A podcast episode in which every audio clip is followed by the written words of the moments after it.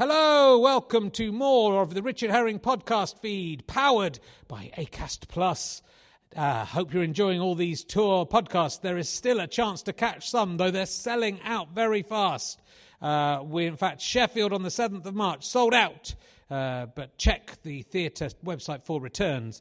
Uh, Monday, the 11th of March, Adam Buxton and Lemn Sissay in the Leicester Square Theatre sold out. But you can get tickets for the Warwick Arts Centre, where I'm talking to Lindsay Santoro and the Exploding Heads Internet Phenomenon, and at Bedford on the 21st, where I'm talking to Olaf Falafel and my old friend Al Murray. I'm at Glasgow uh, on the 27th of March, sold out, Susie McCabe and Fred MacAulay, and then at Hull on the 28th of March with Tommy Cannon and Bob Mortimer.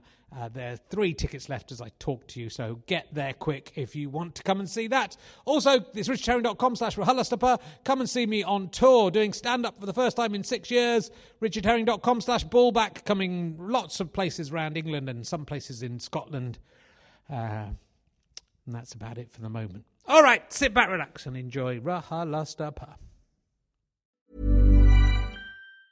Want flexibility? Take yoga. Want flexibility with your health insurance? Check out United Healthcare Insurance Plans. Underwritten by Golden Rule Insurance Company, they offer flexible, budget friendly medical, dental, and vision coverage that may be right for you. More at uh1.com. Quality sleep is essential for boosting energy, recovery, and well being. So take your sleep to the next level with Sleep Number. With a Sleep Number smart bed, you can individualize your comfort level and enjoy a better sleep night after night. JD Power ranks Sleep Number number 1 in customer satisfaction with mattresses purchased in-store. And now the Queen Sleep Number C4 smart bed is only $1,599, a saving of $300 only for a limited time. For JD Power 2023 award information, visit jdpower.com/awards. Only at Sleep Number stores or sleepnumber.com.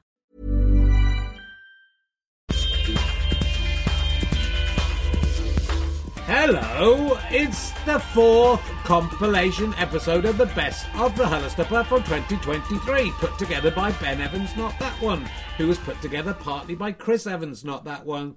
I don't know who his dad is, but you know, he's Welsh. That's all I can tell you. Um, we're just giving you some little snippets of all the best bits of uh, this year's guests, and uh, it's a lot of fun. I think you're going to enjoy it. Do spread the news of these to your friends, share them with your mates. It might get them into the podcast. We need to keep those download numbers up if we want to carry on making the show.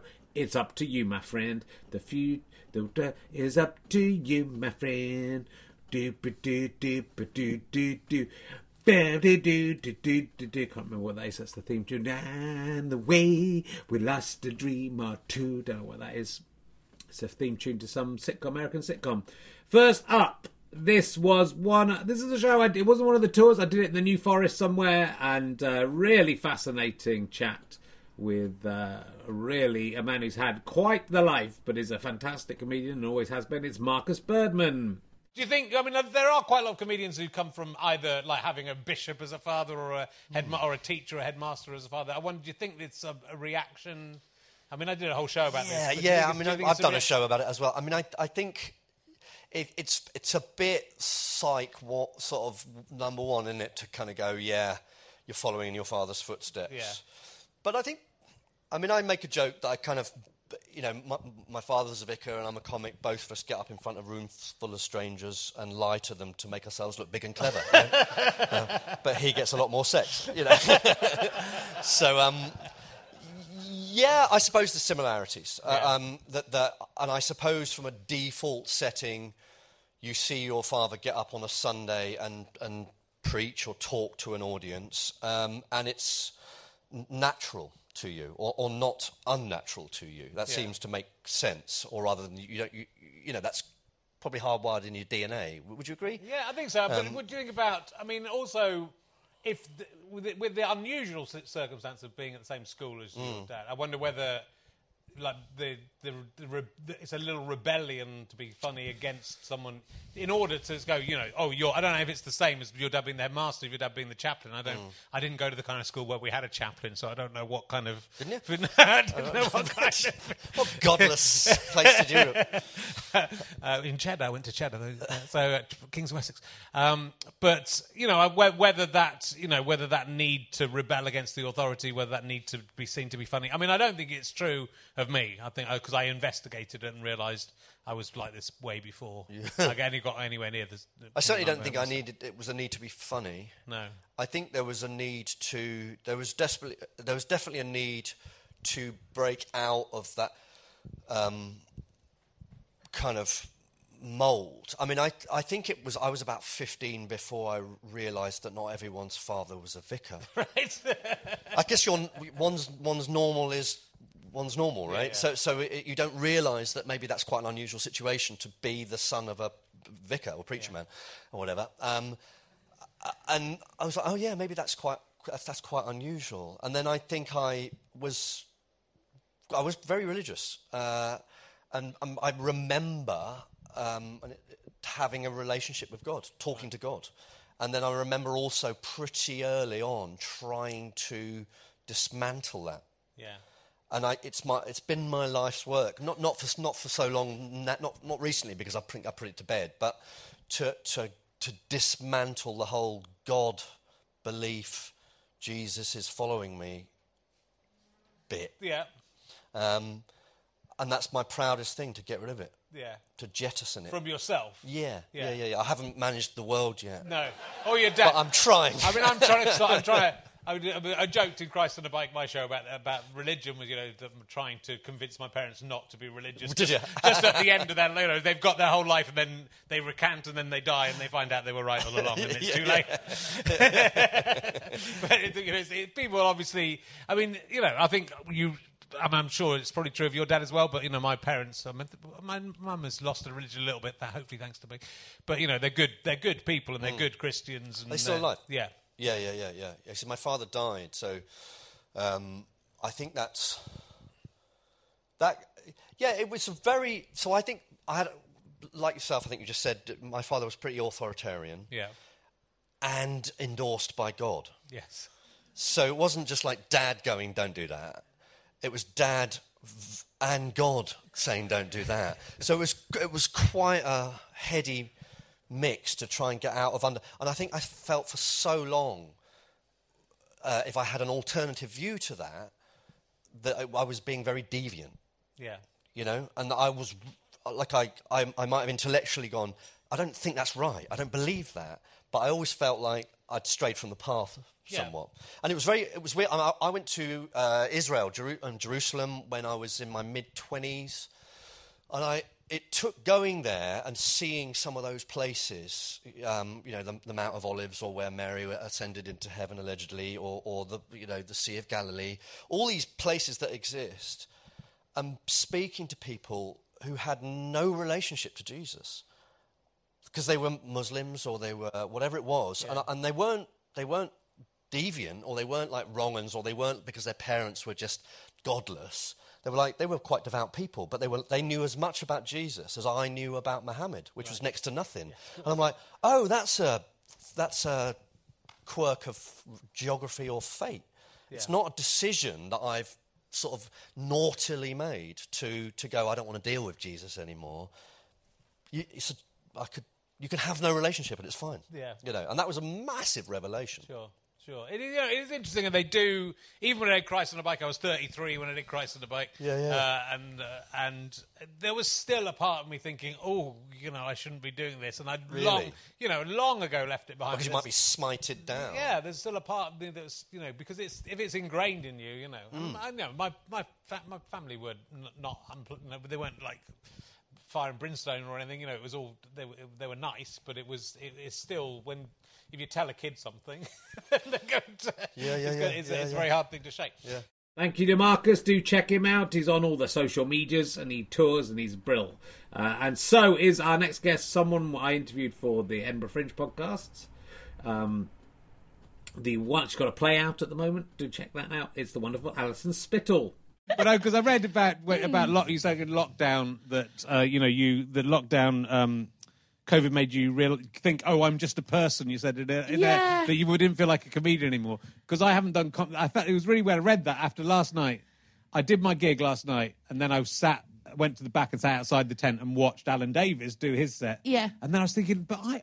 I was just up there doing this. So I, I was the other way around. I kind of forgotten that I was a comedian and I couldn't quite work out how I'd managed to go on stage with something that I hadn't really done before and make, you know, I couldn't, I couldn't en- envisage that I had the confidence to do that or that I was that person. So, because I haven't done comedy for a while, it felt, Yeah. it just felt so alien to think, fuck, I, did I just went up there and told a thousand people about my balls and was and was funny and in command and was good. It was good. Yeah, yeah, yeah, yeah. But like now, I'm sitting here, it just doesn't feel like that could have. I could possibly have done that, and it's because it's because I haven't done stand up for ages. It's weird. I feel like I feel like a very not powerful person outside of Yeah. comedy. Or like when I'm on stage, there's this weird thing of like I feel like um I remember once like I used to get because I wear quite bright clothing and I'm fat.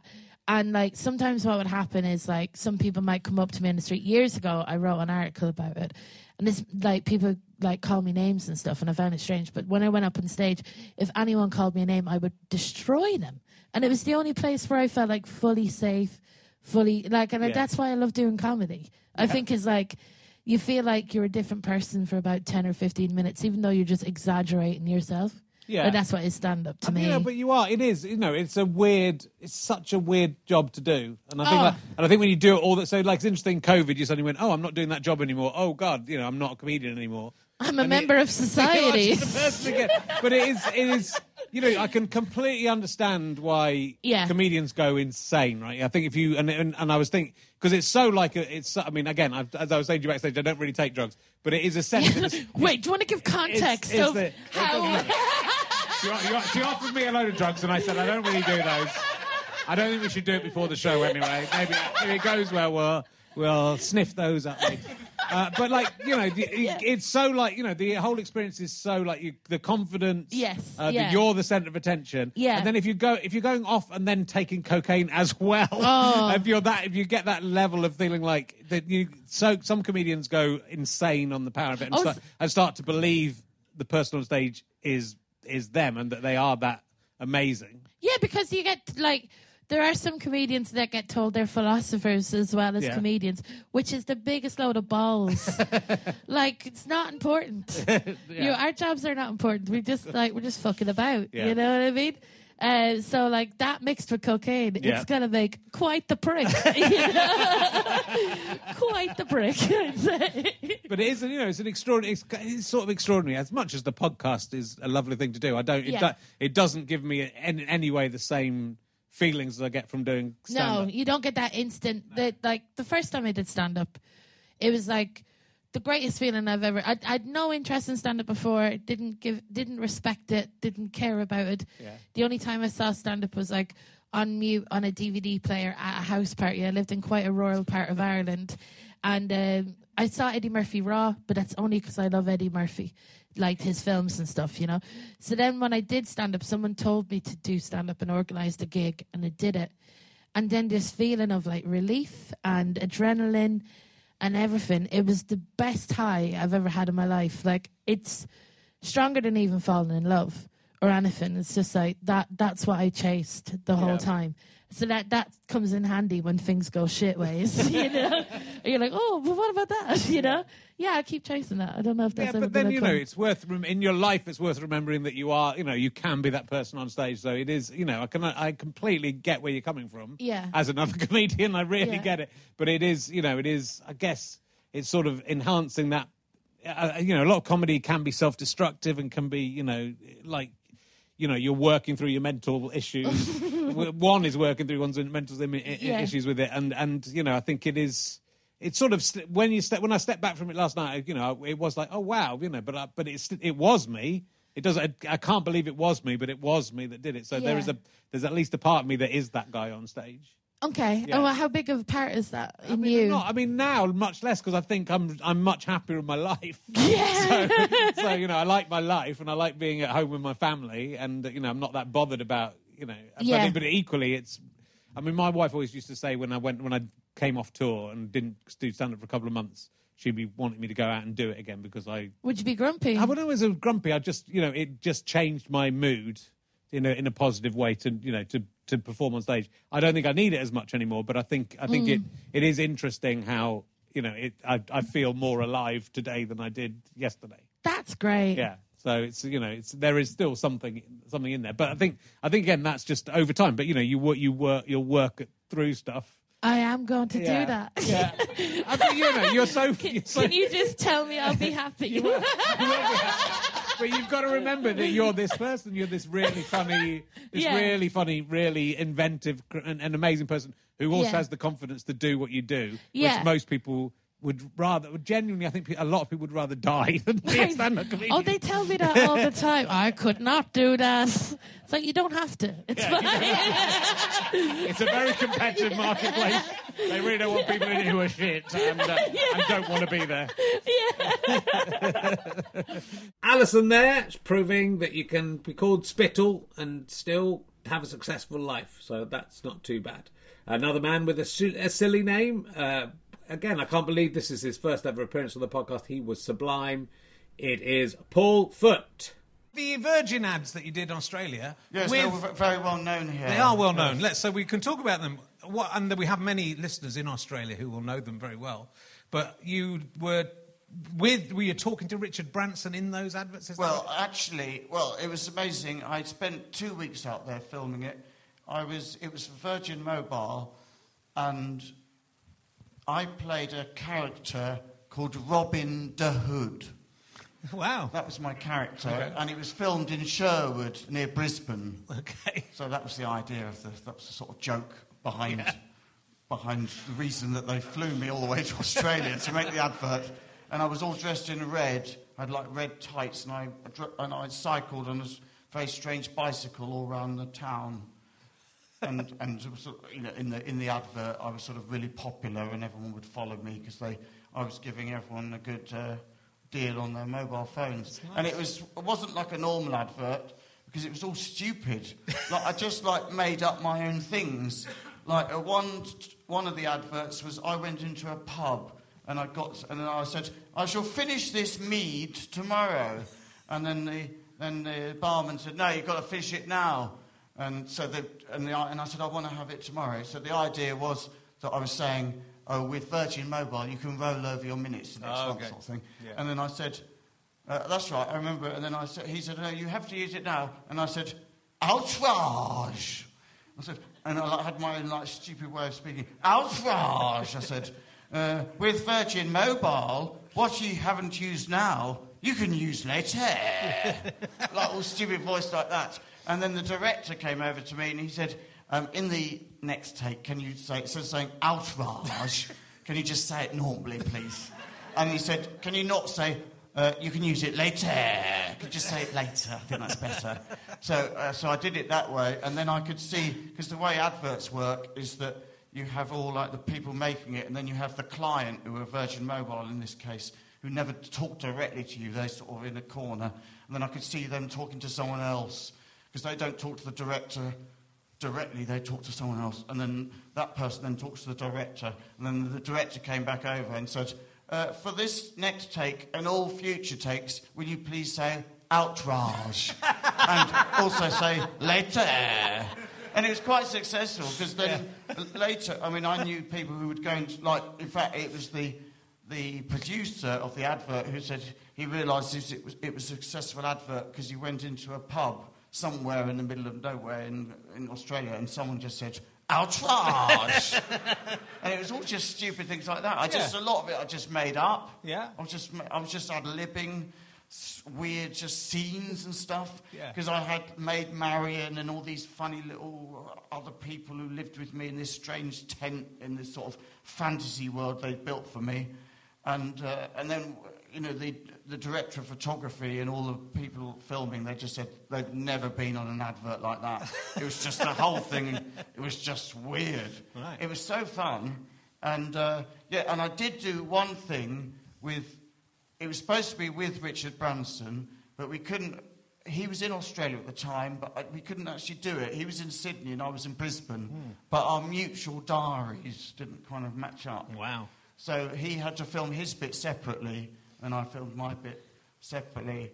And, the- and, and, and in it, I was in a forest, and I had to like shoot a, I had to shoot a peacock. But it was obviously dead already. It was like a stuffed peacock, pretend peacock, and I had to shoot it with my arrow. And then the, the, the mobile went off, and it was Richard Branson. Wow. And I said something about, "Hello, you tycoon." and then I was told that Richard Branson didn't like being called a tycoon, so I had to change it to successful businessman, something like that. Yeah. No, no, he doesn't like tycoon. Is that right? You know. Right. Yeah, that was that. That was that advert. That's amazing. Well, you are. You're. You're. You know. You're a big star in Australia. I would say. You go to Australia a lot, right? I go, yeah, quite. I've been there. You know, I was got, back last month. Yeah. Yes. So you've just been out there again. How, how was the, how was the last? Was it Melbourne? I presume Melbourne. Melbourne, Adelaide? all the places. Melbourne, Sydney? Adelaide, Sydney, Yeah. Brisbane. Brisbane. N- name another place. Um, There's one other place. Uluru. Did you go down Uluru in No, the I middle? didn't know. As Alice Springs. No, there's, uh, there's Um, one major place I've not mentioned. The uh, the capital Canberra. Canberra, yeah, another, Yeah. another major place I haven't mentioned. Um, there is another one. O- on the west coast, west Coast we coast. could just make the whole podcast me naming Australian cities. I mean, the people of Tottenham can join in. I'm in. afraid you run out of time. It Gold Coast. Perth. Perth. Perth. Yeah, I did do Gold Coast as well. Yeah. That's kind of Brisbane, really. It's the Yeah. same thing, really. Yeah, I did all those places. And the, the Australians dig what you're doing. Yeah, yeah, it's, it's, it seems to go. I, I went there the first time 12 years ago, and I remember going there thinking, I'll probably never go to Australia again. Uh, and and uh, I just took to it like a duck to water, and they seemed to take to me like a duck to water. And then it was shortly after that I did the Virgin Mobile And then, you, advert. and then bang assured. That was it. Once you'd done that, that was it. there's every tour called the Outrage tours. That's what you have to do. Well, I could do. I, could, Yeah. And I, I should. I, I think I might bring back that character. Yeah. Because it wasn't really a character, it was just me in a pair of red tights just sp- speaking stupid stuff. But it was really fun. Yeah. And my favourite, actually, one of my favourite bits was there was one f- bit where I wasn't, um, where I was, it was showing how helpful I was because I was helping everyone with their mobile phone problems. But I was helping them in other ways. And then they, there was a, a dwarf and, he- and he couldn't reach the table to get his beer. So in the bit, I had to sort of like bend down and then he stood on my back to get the beer. Yeah. And then but it was quite heavy. Yeah. And I could feel it on my back, you know, like that. And then and then I was like lying on the floor. This was the very first day of the filming. And I was lying on the floor saying, My butt hurts. And you could see them just thinking, Oh my goodness, like this is the star of the advert and his backs hurt and like this can be some serious legal Yeah. Legal things. repercussions. But anyway, a bit later, it did feel a bit better. Then I said, I really feel like I want a massage in my hotel room later. And they were like, yeah, yeah, yeah, whatever you want. so I got a free massage, you Oh, see. good, but that worked out They preferred to pay $150 for a massage than a massive amount of legal stuff. That was Paul, uh, another returning hero, again with some amazing stories, and uh, he's done a brilliant show in 2023 about the death of his brother that has rightly so got fantastic reviews, but uh, he talks very openly about that in in the in the, this whole podcast. You can, of course, go back and listen to the whole podcast if you hear a bit you like from one of these guests. It is my long-time friend and colleague Ed Byrne. We'll talk about your your Edinburgh show. You're doing uh, a new stand-up show that you're Yes, also am. you're also going to be touring. Yeah. uh, called Tragedy Plus Time, Tragedy plus time. Yeah. which uh, is uh, it comes from a very serious place. It is a bit, yeah. And I think that the hardest thing about the show has not been the. I mean, uh, writing it has been difficult, and performing it uh, so far has been has had its difficulties. But the hardest thing has been has been talking about it in an upbeat way because the, the show uh, is centers around the, the, the death of uh, my my little brother died last year, yes. and it's obviously that's really quite sad. Um, uh, uh, but he would want me to talk about it. I know he would. And the thing is, I'm actually already quite a hack because I saw three different shows at the Edinburgh Fringe last year about this. And when I say about this, I don't mean about their little brothers dying. I saw three shows about my little brother dying because he was a comedy writer and he was a comedy director. What his thing, his name was Paul. Paul Byrne, his thing was um, he would take people who had like 45 minutes of jokes and he would help them turn that into a, a one person Edinburgh Fringe show. It was Yeah. quite a, it's quite a niche role in comedy, but he was really good at it. And he had a bunch of clients and a bunch of people who you'd know, you know Roisin Kennedy, uh, Larry Dean, uh, Sindhu Vee, you know, people like he, who he worked with and helped, you know, just improve their shows. So he was working on various people's shows at the time of his death. He died in February. And so there was a bunch of people then in that August whose shows I went to see who started off talking about uh, so this show didn't turn out how I wanted. I was working on it with my director, Paul, who's also my friend, and they do that. And Paul, he's very fun, and they would talk about Paul, and then and then like the forty-five minute mark would go. Anyway, Paul, died. I totally saw it coming. Right? They did not. fuck- they didn't fool me. But yeah, so there was a bunch of shows about it Sure. la- la- last year. So, but I, I've just, and I think people can forgive me. I've taken slightly longer to write mine. but yeah, he absolutely would want, you know, as I say to the audience at the start of the show, he would want me to talk about this. So if you don't laugh, you're the ones disrespecting the dead. but yeah, but then talking about it, Yeah. it's one thing about here, but I was on. I was on Saturday Kitchen the other day talking about it, and that's a bubbly show. And it's like, yes, what's the show about? Well, and I'm like, well, on the good, on, on- the upside, it's not about me kids. Right? I've done a lot of shows now about parenting, and it really pisses people off. But this one is not about my kids; it's about my dead brother. You know. Uh, and so we just got to just go, but it, and what it is, it is, it's about, it's about. It, the, the sort of conceit of the show is it's about the darkest joke I ever told, which I won't reveal here. It is. It comes at the end of the show, and it's about something I said to my mother afterwards. Okay. And it, but the whole thing is about how humor can get you through the, the, the worst thing. And it's, it's that thing. It was, a Mar- it was supposed to be Mark Twain. Since I've since I named the show Tragedy Plus Time, I've been doing a bit more reading about it. And apparently, it wasn't. Maybe it Oh, wasn't really? Mark Twain. It's been attributed to Mark Twain. Okay. That that he defined humor as tragedy plus time. So Yeah. the idea is that how big a tragedy and how much time before it's funny. Yes. And uh, it is weird how like the darkest stuff can still like the stuff like the worst moment of my life was watching my little brother die because he lit- we went for the switch off for the unplugging of the life support and I made the mistake of playing some music on my phone of a band I knew he liked but a band I'd never heard I'd never heard this album, and it was a band called Sebadoh, and the album was Sebadoh Three, and it was a fucking. There is no ideal soundtrack to watch your little brother's life ebb out of his body, but if there is, it's not fucking this, right? It was. It made a bad situation worse, and it is one of those things where I look back on it. It was like a sitcom. It was like a. Like it was, it was. I mean, we're talking proper, like ah, yeah, ah. And There's a point at the end of the album where the guy is just yelling, "Blood on the walls! Blood on the walls!" It's fucking horrible. It's not like just like heavy metal. It's really discordant, dark shit. To the point where, and this is completely true, when the album finished, my brother is still dying, and myself and my mother are still going through this nightmare. But when that album finished, I turned to my mother and said, Well, thank fuck that's over. like that.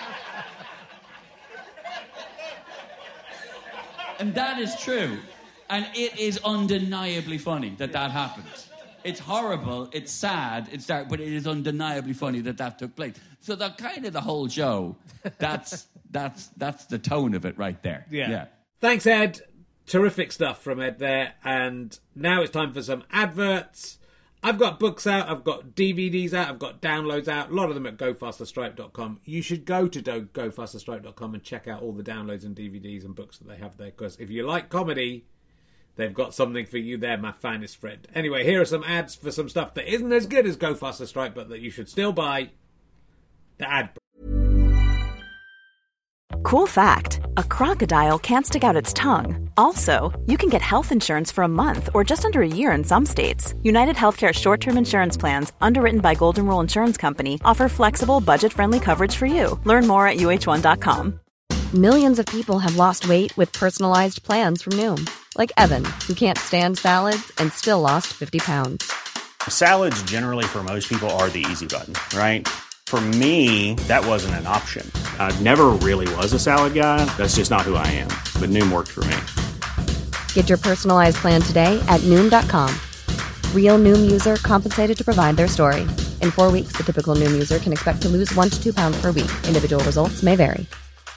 Quality sleep is essential for boosting energy, recovery, and well being. So, take your sleep to the next level with Sleep Number. With a Sleep Number Smart Bed, you can individualize your comfort level and enjoy a better sleep night after night. JD Power ranks Sleep Number number one in customer satisfaction with mattresses purchased in store. And now the Queen Sleep Number C4 Smart Bed is only $1,599, a saving of $300, only for a limited time.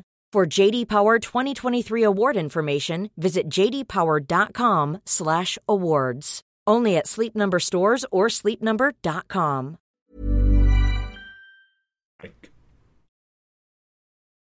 Thank you very much to those people for advertising my show. In my show. Not my they haven't advertised my show. I'm advertising their stuff. Come on, give a bit back, guys. Uh this is one of my absolutely favourite of the newer acts. I mean, you know, he's been going for about 15 years probably. Um, but it's all relative. Uh, I've been going for, what, 35 years or something? Oh my god, what?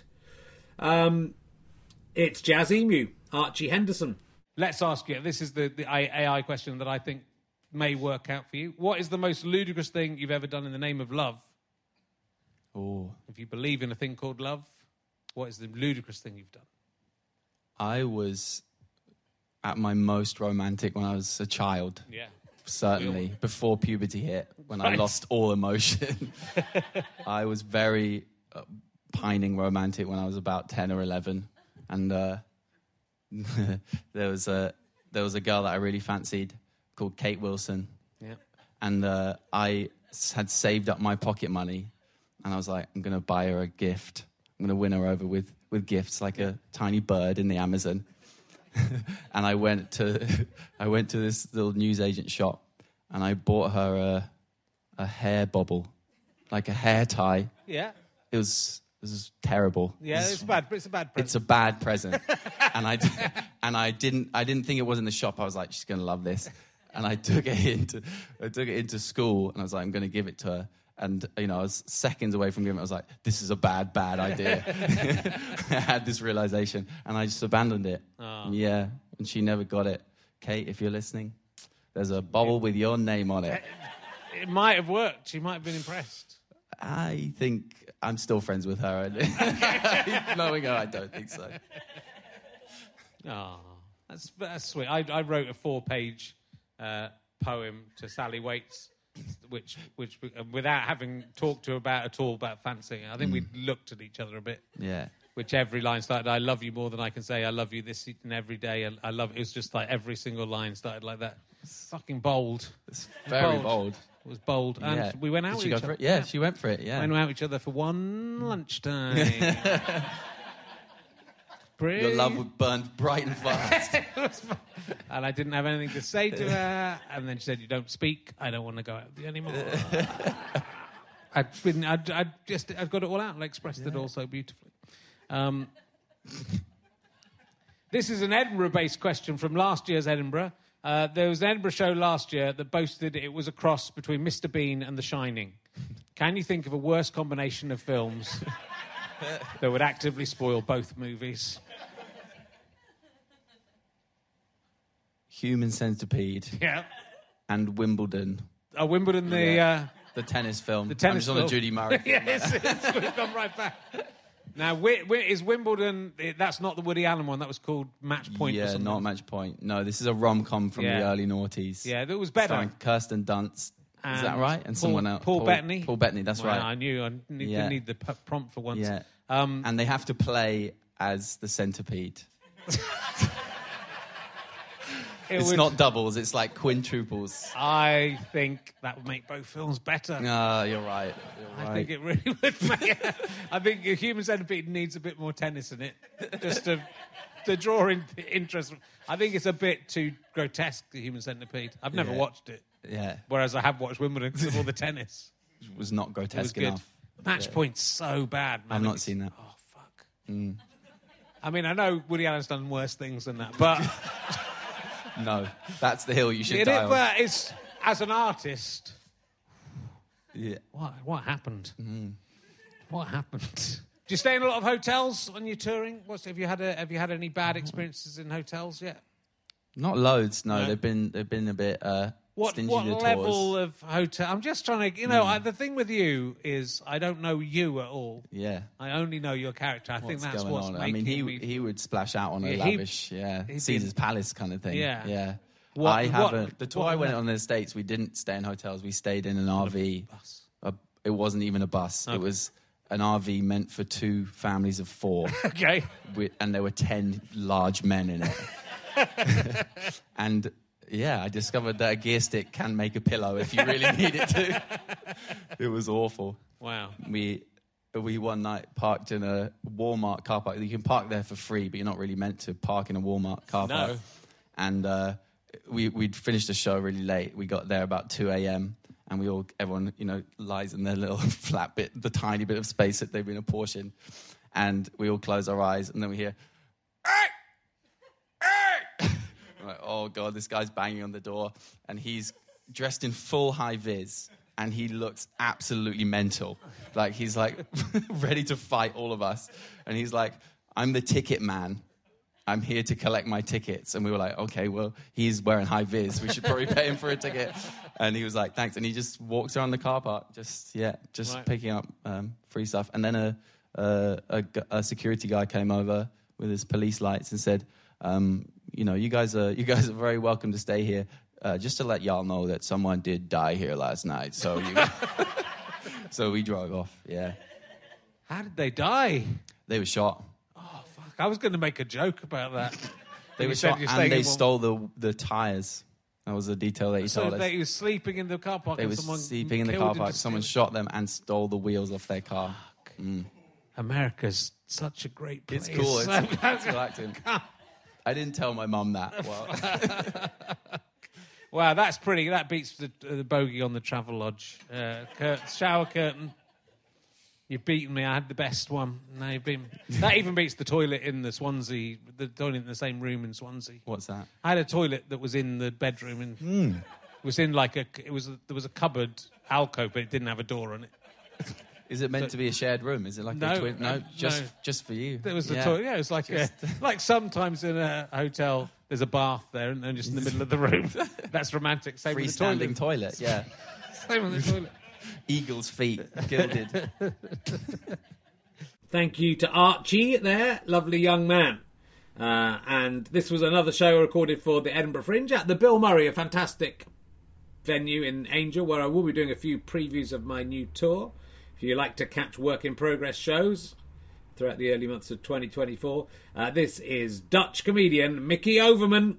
So look, tell us about what the because you've done Edinburgh a couple of times. How many times have you done Edinburgh? A few times. Yes, this will be the fifth. Fifth time. Yeah, Yeah, yeah. great. So what? Because we're in Edinburgh right now. yeah. What's what's what's what's, is the, the what's the show this year and what's it about? It's uh, it's about whether or not to have a baby. oh, You're a dad. I am a dad. I mean, Mm-hmm. I didn't have to have the baby, which is a, a big thing. Yes. and if I'd had to have the baby, I might have thought twice about it.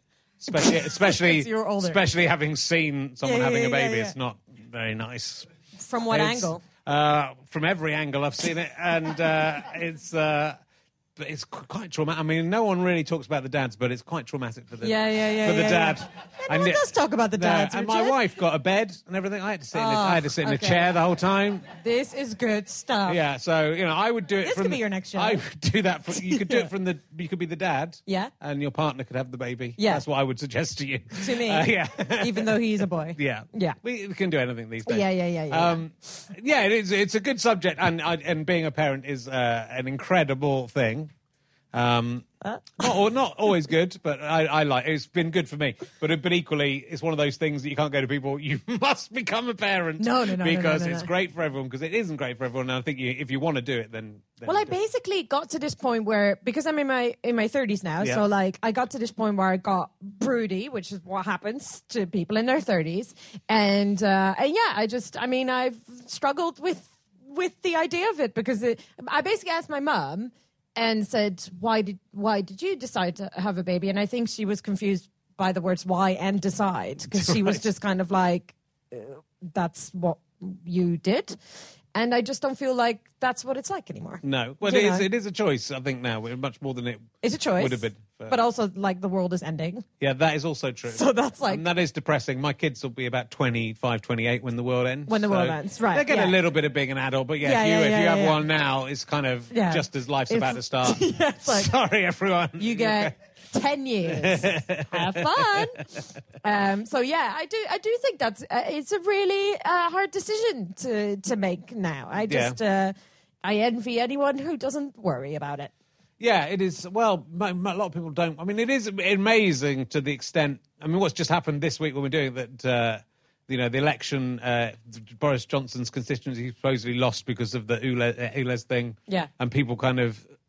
uh, Put next to on the newspaper, put next to uh, roads on fire, and, and Yeah, people yeah, are still yeah. worrying about. Oh well, you know, we don't want. We Yeah, can't yeah, stop yeah, the yeah, yeah, emission. yeah. So no one's really. There are people still in complete. Those people who believe that it's not happening, despite the evidence, Yeah. still believe it's not happening. Yeah, so they So- can just have a baby. Yeah. So yeah, they can just have a baby. But Good then, for them.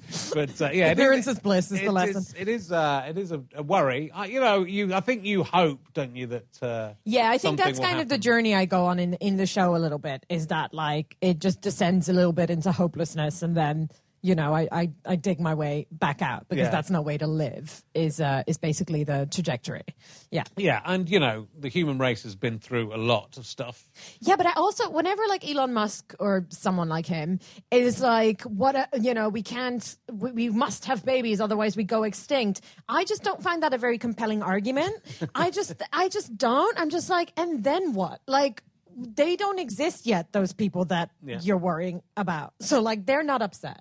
Yeah. Like, so I, I just don't know why that would be so bad. I don't know why it would be so bad. It wouldn't necessarily be so bad. Certainly, from the perspective of people who haven't been born, you are Yeah. correct. That- that is- it's fine for them. Yeah, the rest of us who have to sit through the being burnt by the sun. yeah and like not having yeah i guess so and like not having like any new life to like look at with hope Yeah. but even that like how long will that take like a hundred years What if we just all stop having babies? Yeah. We stop now, yeah. We- you Stop know, now. There might be a very old person on their own uh, in 120 Yeah, yeah, years' yeah. time who probably won't be able to look after themselves very well. Yeah, yeah, but we'll have a lot of stuff. I think, Yeah. you know, I think they'll still be, if they can find a place to live, if they're just the last person. Uh, Yeah. you know, there are too many people. There are too. 'em. There are too many people. yeah Uh, but you know, the, the the history is full of uh, terrible things happening. You know, the dinosaurs. Look at those guys. Don't hear much from them anymore. Yeah, there- They're on your book? There's one there.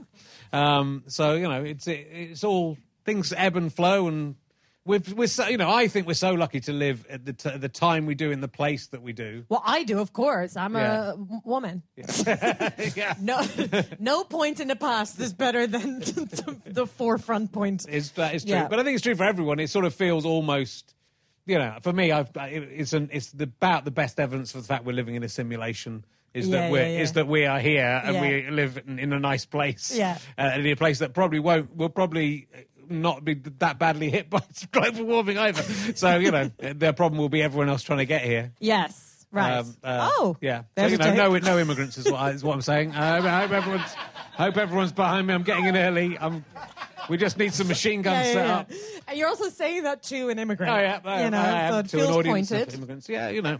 Um, I think we can let the Dutch. I mean, if the EU had just been the Dutch, mean, you're- we'd still be friends. It's You know the what? Other, It's- it's the other ones we didn't want. That was the problem. I genuinely have had people say that to me, and it is, and it is so upsetting. Like it, it, uh, it. but you've had the politeness to learn English. That's the thing. So, like, the, if you, that's the.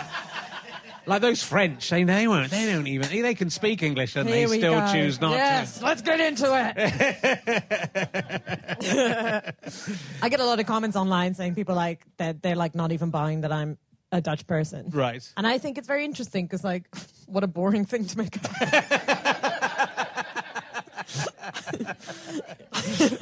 Ooh, I might pretend to be Dutch for a while. Yeah, do Like, it. I'm gonna. I'm gonna try it. you could do it. I love. I love The blue eyes. Thank you. That was Micky. She's so fan, she's so fan, she blows my mind. I Bet no one's done that about her before, but terrific comedian. Check her out if you can. Um, and this was a remote podcast I did for the Edinburgh Fringe. I did go to see the show eventually, having d- d- debated in the podcast whether I should. uh, and it was great. I think it's on Netflix. The, the Old Man and the Pool, and again a comedian. I think uh, a guest who was slightly uh, dubious about me. Not sure he liked me. Uh, That's good for me. It's good if they don't like me. It's Mike Birbiglia. And you know, your shows are very. Uh, I mean, they're they're they they're the sets and things are quite complex. So the set for the Old Man in the Pool is a wave. Uh, I, I believe you considered having an actual swimming pool in the Yes, true story, yeah. Which again, but when you come to tour something like that, because I'll do I'll do my shows for one night and take them somewhere else. So the idea of uh, you obviously do a residency somewhere, but when you're touring something, is that a pain in the ass, or do you, how how how are you translating that set when you come to the UK? So like a majority of the time, I'm performing with no set. Like in Edinburgh, there will be no set. Yeah. Um, but in in the West End, like it, there's 30 performances, and so they're building it. You know, Right. the, the the set was designed by Beowulf Boritt, and and the lighting was uh, Aaron Copp, and and and a, uh, a, uh, a really wonderful team of people who created the design. And so we will bring the the the, the Wyndham Theater will have the full designed uh, set, and uh, yeah, I love performing on a set because it's like that thing that they say about when you give an actor a pair of shoes, all of a sudden they they're inhabiting the character that of the shoe. You know what I mean? And and I Yeah. feel like the set design is like that. Like it's it's this kind of swimming pool uh, aesthetic, it's kind of a tile aesthetic, and it kind of transports me back to my childhood uh, at the YMCA pool, which is a lot of what the show's about. Yeah, and I think you know, I think they those details they do sort of transform. And I, I can completely see all of these shows working without any of this because the material's great. But it does, you know, it does. If you're going to the theatre, often, you know, if you're coming to see me, often it will just be me standing Yeah. on the stage, and so it does make it feel like. And your tickets, I noticed for London, are not that expensive, which I, I which is terrific. They're like about twenty five quid, which is Yeah. Which is good. I think. I think that's Yeah. a good, that's a good fair price. But at least you know you're going to a theatre and and and some effort has been made. I think you know. I, I think it, the theatricality, theatricality and the use, and you know, you've clearly got a, a big team of people that you work with to achieve this. But it does it does sort of elevate it. I think to to another level. That's the subtitle of the show. Is uh, some some effort has been made. right? but it's you know it's it's it's it's it's it's very interesting to me. You know, I'm I'm I, I'm glad to have. I've always been aware of you, and I've seen bits and pieces of you, and I follow you on uh, social media, so I've seen lots of clips. But it's been really great and quite- and pretty inspiring actually to to watch. Um, Thanks. to watch those shows and think about a to think about what I've done differently. Because I started out and I didn't I wasn't I did stand up and I didn't like it. And then I came back I did a double act and then I came back to one man shows which were were sto- you know were stories um, but not not really stand up. And then I pivoted a bit more back to stand up again after that. But uh, yeah so it's it's kind of interesting to look back and think I wonder if I'd you know, I wonder if I'd stayed with with what I was doing and not gone back to stand up how things were doing. But yeah, it's uh, I did a show called Christ on a Bike, uh, and um, which was all about my relationship with Jesus, which I think again, you know, we we touched on quite we touched on a, a lot of the the big themes, both of us, so there are similarities. But I, uh, someone from America came to see. I just sort of was thinking about this today because someone from America came to see it. It was 2001. Uh, and someone came and said, "We must put this on in New York. We're going to put this in, off Broadway in New York." Uh, and I was very excited. And then uh, 9/11 happened, and they didn't want to do a show about religion. Oh anymore. wow. So I feel I'm more probably the main victim of 9/11, really, because Yeah, and I actually I think it's possible the terrorists heard about the show.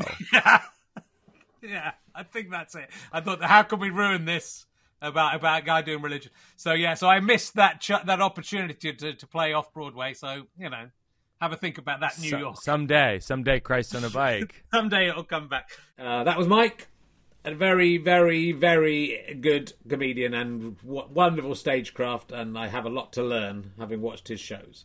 Um, look, I love it when anyone from Ghosts come on. We had uh, Kyle on uh, one of these compilations a couple of days ago, um, and always very popular. If you uh, get a chance to check out uh, the Simon Farnaby episode. Anyway, this isn't Simon Farnaby. This is Ben Willbond and Larry Rickard. Let's talk about school sports days for a little bit, just because Yes, I was please. mentioning that.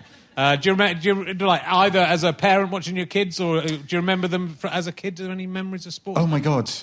Uh, at my school, Yeah. sports days involved um, a um, seeking helicopter landing on the playing fields. right. I was at a very military school. Every year, a massive yellow helicopter would land on the playing field, and various military people come out. There'd be saluting. There'd be a there'd be a big. Uh, it's basically tra- it was basically like an Olympic. You know, there's javelin. There was track and field, discus, medals, and then the winners would get to fly in the helicopter. I think I went to a different school. Too. Did it? Did you did you ever get to fly in the helicopter? I got to fly in the helicopter. Wow. yeah. Okay. We got And, a police uh, helicopter, but it wasn't sports day. I mean, it was absurd. but I got 'em. it was absurd. And then um, cut to oh, eight years later, and I deliberately, at my children's sports day, put a knee brace on, wore my shorts, put a knee brace on, and went, "Eh, "Okay, guys, it's the dad's race." I went, "Oh, it's no," because because that's.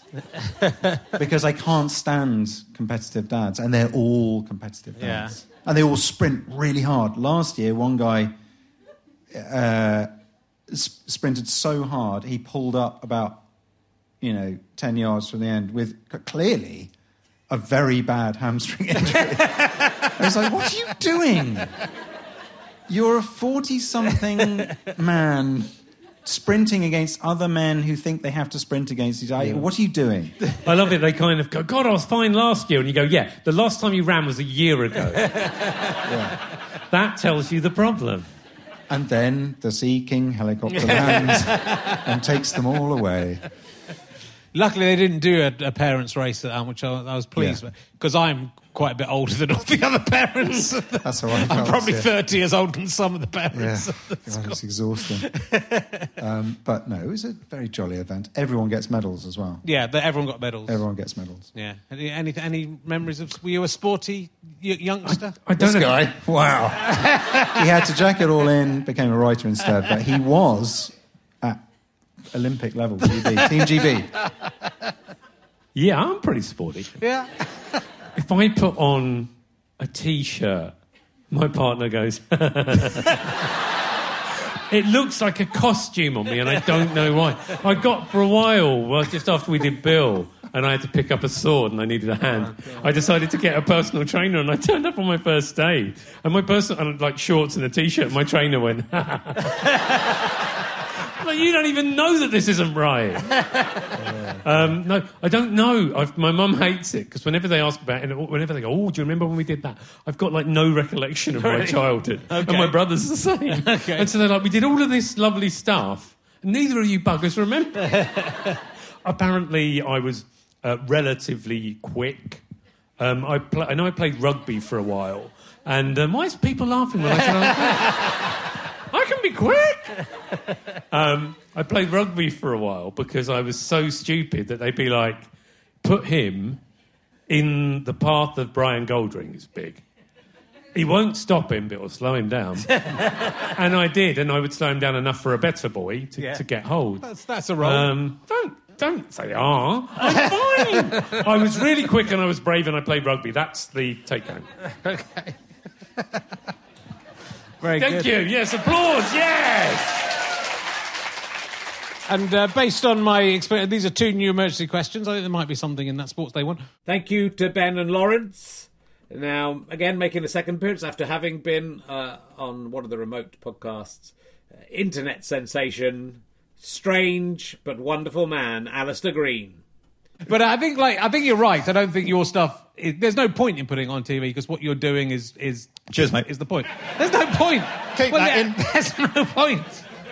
No one will watch it. It'll just look stupid. People go, why is there just a bloke in So a let- white let's, room? let's just It's crap. well, let's just They'll go, off what, we, what we've established.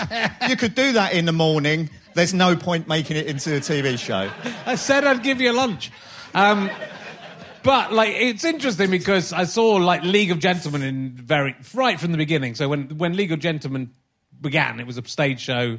and they it was very minimalist, and they would put sellotape on their face, and they would mm. just suggest characters.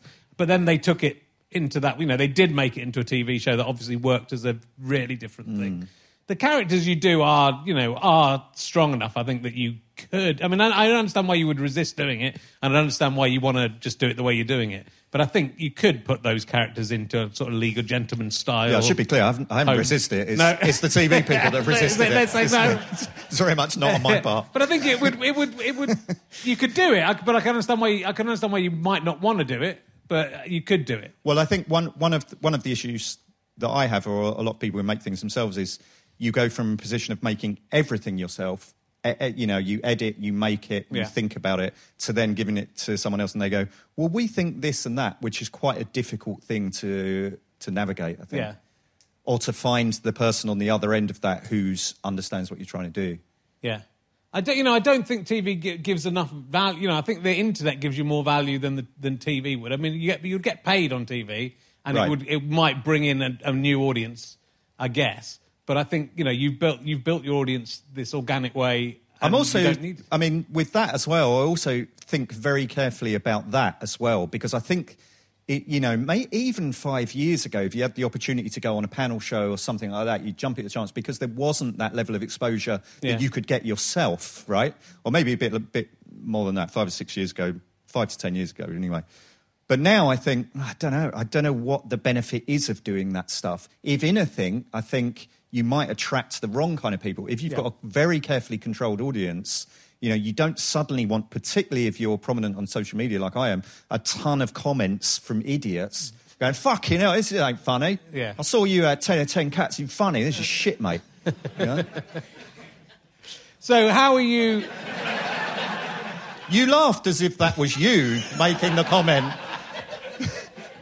I was just imagine. I was just imagining doing that. Of- and getting pleasure from it.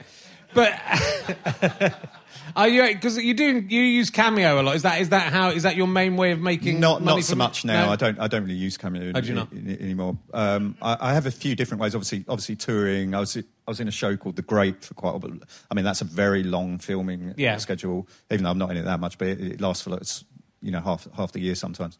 So I mean, there's a few different ways. I have a Ko-fi account, and uh, which is people buy you a coffee, etc. I know Yeah. some subscribers on that. Um, so there's a few different things you can do. It sort of feels like. I mean, you know, it, it feels. I mean, you do get quite a lot of acting jobs. It does feel like a fantastic audition piece, anyway. th- th- much better than having to, do, you know, having to do those horrible sort of self. I mean, I know you've done some about self taping, but the the self taping thing as an actor is one of the most kind of gruesome things. you have to do. awful. Yeah, I mean, just awful. Yeah. Yeah. I mean, the only thing worse is auditions. I mean, in a thing I've really acted in is because the person r- writing the show knows me. I mean, that's that's really it. And they've texted me and gone, "Do you want to be in this show?" I go, "Yeah." Because if I have to audition, I ain't getting it. I mean, that's not happening. But if they, if they text me and they go, "Do you want to be?" I mean, I know that's not me sounding arro- arrogant. That that that's literally what what happens. But they know that from having seen, you know, Yeah, they're- exactly, they're- because they know seen- me from the work. Stuff. Yeah, Yeah, so yeah. so it's a it's a great advert for you to, Right. to- for, for other stuff. But there must be a way of making money from from you know it online, or isn't there? Yeah, there, I mean, there it's- is. Yeah. yeah. I mean, in lockdown, what a lot of people did was post their Ko-fi account after a video. Yeah. So you know, it's just a way of saying I've made this thing. It's taken some time. You can buy me a coffee if you want. Yeah. And at one point, that was a good way to, you know, that was a good way to do it. Yeah. I've still got that account. Something to think about, isn't it? um, So but there's also a culture online where people Yeah. expect things for free. Yeah, I mean no, that's definitely. the biggest problem. You know. Yeah, yeah. I mean, you know, like I, I we used to post the, the these uh, the whole video on YouTube for free, uh, and everyone was uh, happy. And then we stopped doing that, and people get and now now we put up ten minutes and say, you, Right. There's ways of getting this if you want it. I mean, People- it's quite people- annoying when, when people go, people message me sometimes and go, you've been a bit quiet, a bit quiet recently. Oh, I'm so fucking sorry. Do you know what I mean? Like they go, you haven't put, you haven't put anything for free for me this week. There's really like, Yeah, but people get angry with you. Yeah, yeah, right, angry right, about not having to go. Well, it costs quite a lot to right, this. right. Uh, you, so- you've given me nothing. so would you be prepared to pay fifty p Yeah. towards it? No. yeah. And people have this thing where they go, oh, but it's been good for you. It hasn't been good for me. I've got nothing but shit off idiots like you. It's nothing good about it. Another strange and wonderful man. uh, with deserved fantastic success. He's too gorgeous.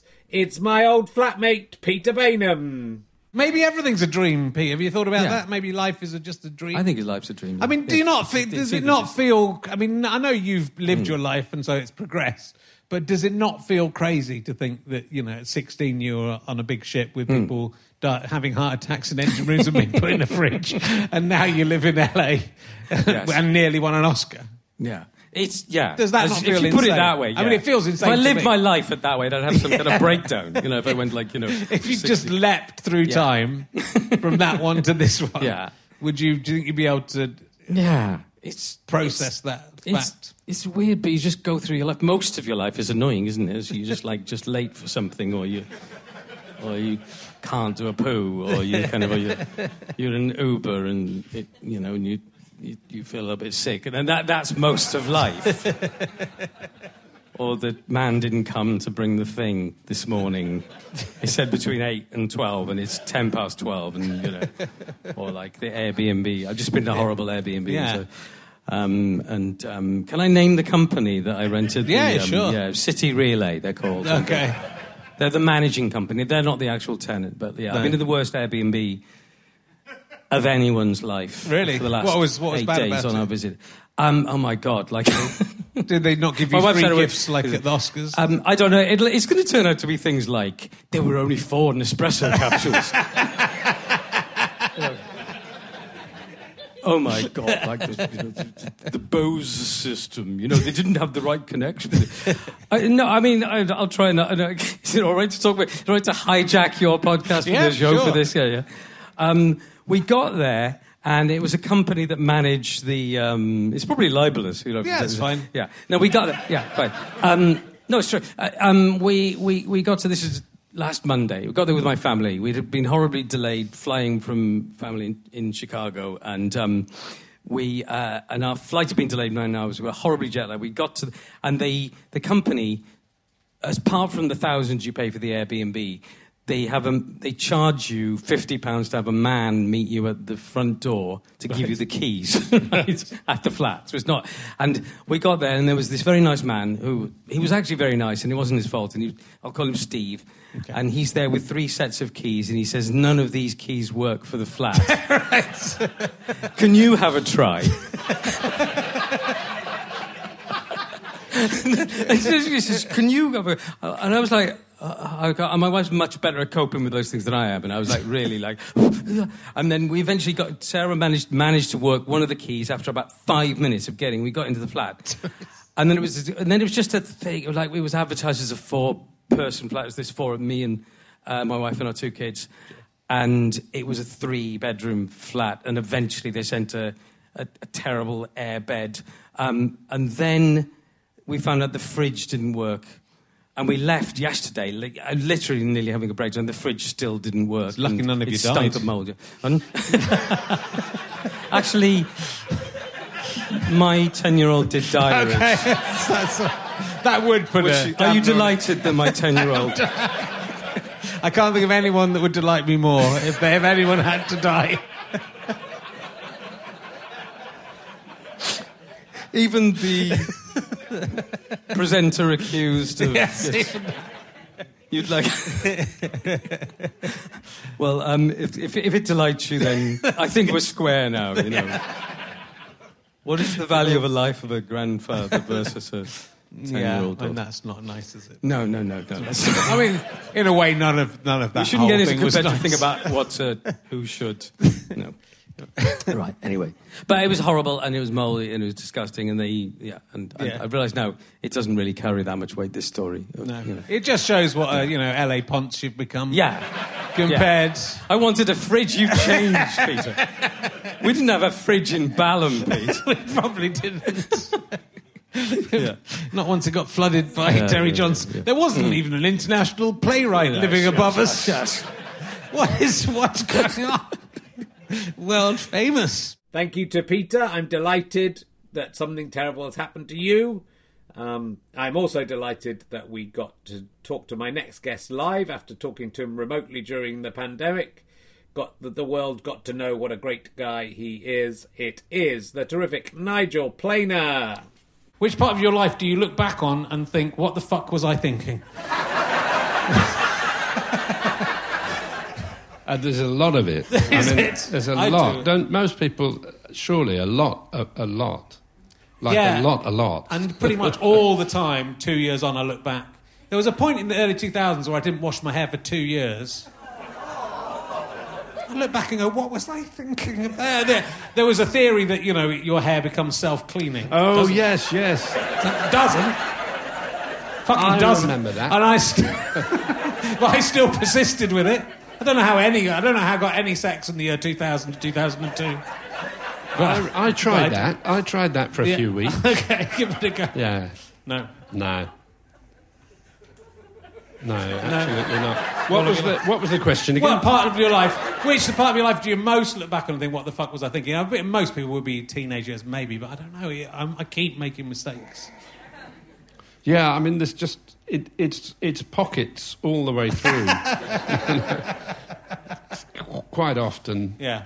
Probably last week. You know, last month. It, it, yeah, too much to too. What's that expression? Too often, too small to mention, but too often to just you know forget. Yeah. But look, a lot of middle aged men and later middle aged men go kind of a little bit crazy in lots of ways. Like, you know, and it, it feels to me like you've, you've, you've, you've, you're still you, and you're still, I think, you, I think the 30, 40 year old you wouldn't look at you and go, oh no, what have you become?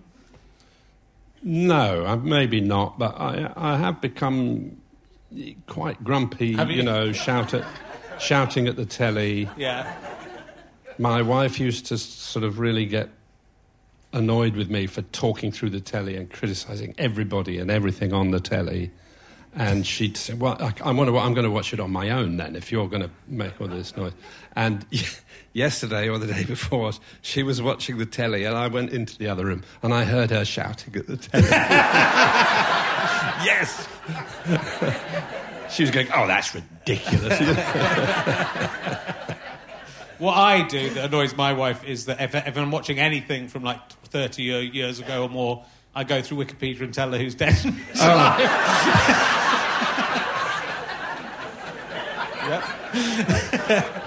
I was looking at the Sound of Music, uh, the kids in the Sound of Music. Some of them are still here. It's like we know Julie Andrews has done incredible, and Dick Van Dyke. Probably by the time this goes out, they'll both, both be dead. But uh, it's Mary Poppins had an incredible. They had a couple of early go, early deaths. One very sad one. Uh, but um, you know, Dick Van Dyke and Julie Andrews and uh, what's her name, Millicent. Um, the woman who played the Votes for Women, she's only just died. That, that lady. She- Millicent Martin. It wasn't Millicent Martin. I No. can't- no. All right. What was the name of the, the mother in Mary Poppins? Wikipedia. Have you got your? Phyllis. Phyllis. Phyllis. No. Edit. Just edit point. No, I'm the Glynis Johns. That was it. I nearly got it, didn't I? Nearly got there. Thank you. That's my producer who has Wikipedia ready. For... In the old days, this audience, you ask them a question, honestly, bang, eh, someone would know it straight away. My audience has got a lot thicker in the last. We've been doing this for 13 years, this show. They've got older, they've got thicker. They're not like they got the, the good old days.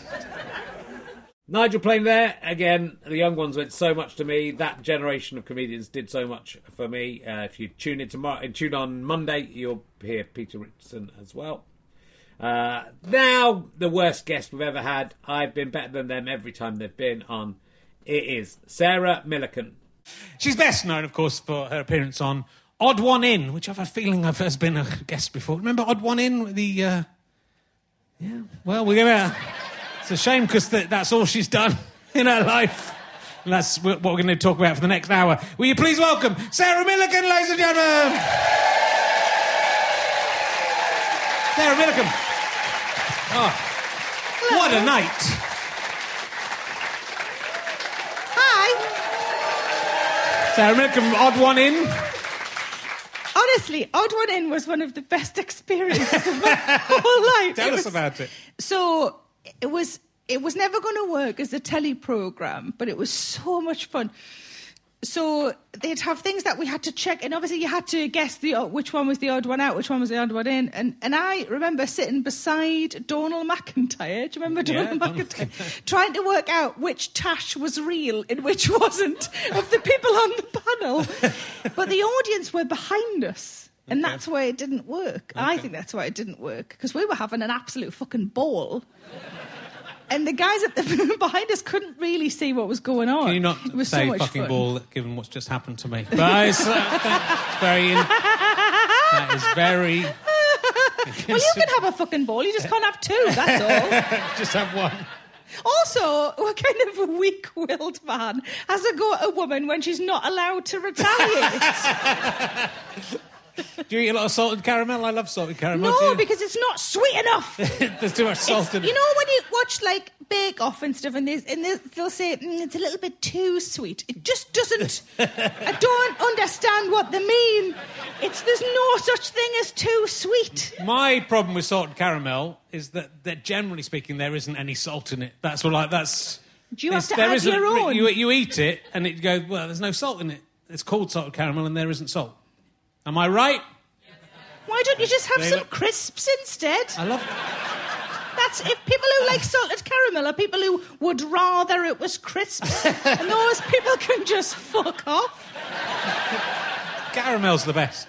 Put a bit It's of salt. not, it's horrible. Put lots of salt in it. Mm. No, Oh, because then it's- you're like, oh, delicious caramel, and then, just who's jizzed in the caramel? Richard, was it you? Less likely now. But...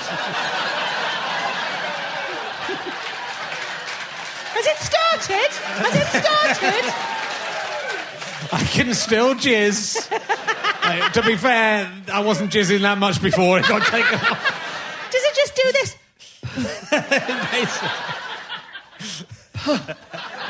just dribble out the end. It's I good though. You know what? It's good though because if you go out, with- if you're having sex with a man and he's young, you're young as well. It's not weird. And when he jizzes, you're like, where the fuck is it? Because you've got to make sure it's nowhere near your clunge. Because Yeah. then you know. So you've got to check where it is and scoop it up or rub it in or whatever you do. When you get to your sort of Yeah. age, it's still hanging off the end, isn't it? it's easy to find, is what I'm saying. It's better in some ways. it's true. If anything, I'd say the one testicle is producing a bit more than the two. Oh, I think so you because got rid of the lazy one. I think I think I think it's realised it's looked and seen what's happened to the other one and thought I better better butt my ideas up.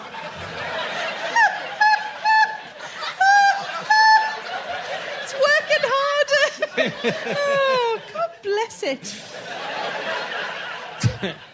I can't believe I, I can't believe I haven't spoken to you. Have I not spoken to you since I lost the testicle? I don't think I have. No, I don't get any of the updates. No. I feel like I feel, I feel like I've had an evening of you having a go at me having one ball before, but I haven't. Just feel I've just imagined it. And it's happening right now. it's just like I dreamed. That's the fourth part of this compilation series, all sorted out. Um, thank you to Sarah. Yes, you're. She's all right. She's okay at doing comedy, I guess. Um, we'll be back on New Year's Day, I think Monday, with the final one of these compilations. If you're not listening to them as they come out, yeah, it'll be there waiting for you like an expectant bunny right now. Thank you to Ben Evans, Chris Evans, not those ones, uh, Kathleen McKeegan, George Lingford, and everyone who knows me.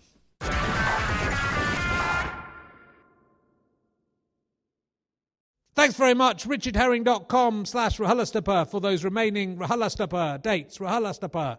And RichardHerring.com slash ballback slash tour to find out all the tour dates for my upcoming stand up. Would love to see you at those ones. Please book tickets if you can.